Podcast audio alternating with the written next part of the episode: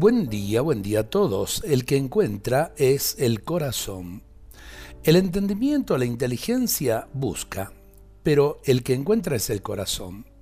Estas palabras son una gran verdad referidas a Dios. A Dios lo podemos y debemos buscar con la inteligencia. El estudio de las grandes verdades de la fe cristiana es muy importante y necesario, pero con el estudio se busca, no se encuentra. El encuentro, el hallazgo es propio del corazón. Quien encuentra es el amor, nuestro amor humano, previamente movido por el amor de Dios, porque Él nos amó primero, como dice el apóstol San Juan.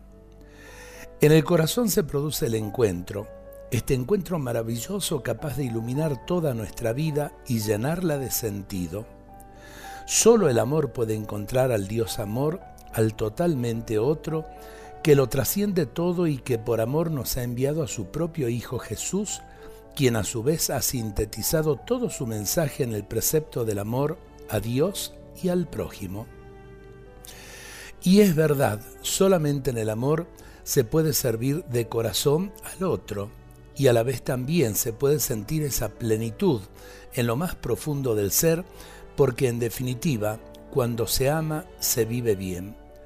Por eso me parece importante que aprendamos a entregarle nuestros corazones al Dios amor para que así seamos instrumentos de ese amor frente a los demás.